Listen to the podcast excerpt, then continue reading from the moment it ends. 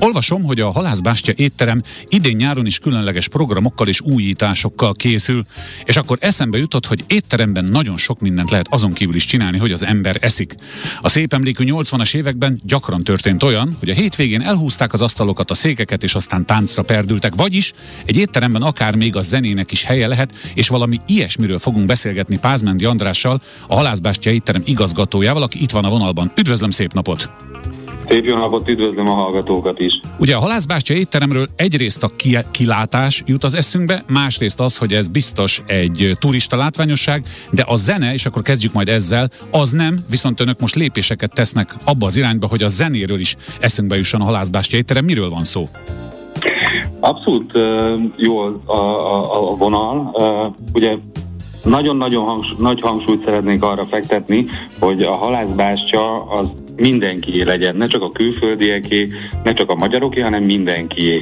Ezért is kezdtünk bele egy olyan kezdeményezésbe, hogy minden csütörtökön élő zenével várjuk a kedves ide látogatókat, akik nem csak a gasztronómiára éhesek, hanem a jobbnál jobb muzsikákra és énekekre.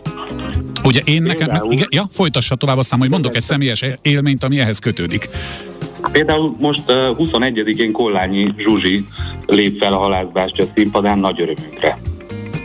Ez már önmagában is egy húzónév, ha meddig a külföldi nem ismeri, akkor majd megismeri. Annyit szeretnék csak hozzáfűzni, hogy milyen érdekes, hogy a történelem ismétli magát. Én a 80-as évek közepén dolgoztam a Hilton szállóban. Fiatal voltam és kellett a pénz, és ugye hát közel volt a halászbástya, és ott természetesen akkor már volt cigányzene, sőt még egy diszkó is volt, vagyis mintha visszatérne a zene, mintha ezt a 21. században vissza kéne hozni. Jól érzem, hogy en- ennek kell az iránynak lennie a megfelelő gasztronómia mellett? Abszolút, abszolút tökéletesen gondolja. Ugye mi nem csak gasztronómiai központ szeretnénk lenni, hanem egy abszolút kulturális központ, és a kultúrához nagyon-nagyon közel áll a zene többek között.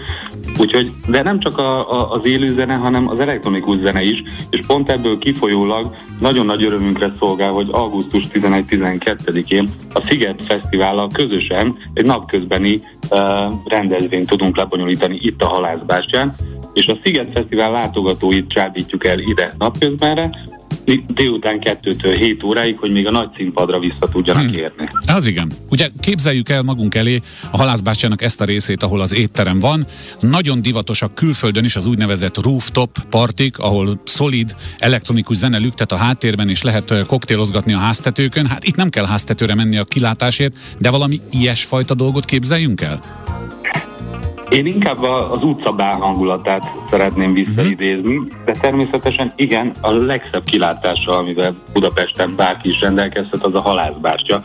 Ugye Sulek Frigyes ezért álmodta meg ide ezt a gyönyörű szép épületet, hogy tudjunk gyönyörködni Budapest lábképében.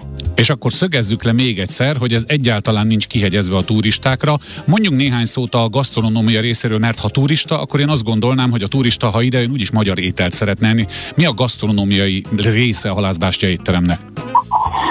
Ezzel kapcsolatban egy olyan koncepciót próbálunk kialakítani, hogy igen, ne csak a külföldieknek legyen érdekes gasztronómia tekintetében a halászbástya étterem, hanem a magyarok részére is. Ezért egy fúziós konyhát álmodtunk meg, ahol a klasszikus magyar recepteket, illetve a hagyományos magyar uh, alapanyagokból készítünk olyan ételeket, amelyek tálalás tekintetében a magyaroknak is újdonsággal tud szolgálni, illetve az új modern technológiával készülnek, tehát már a, a mai gasztronómiai elvárásoknak megfelelően és a mai élettani hatásunknak megfelelően készülnek ezek az ételek.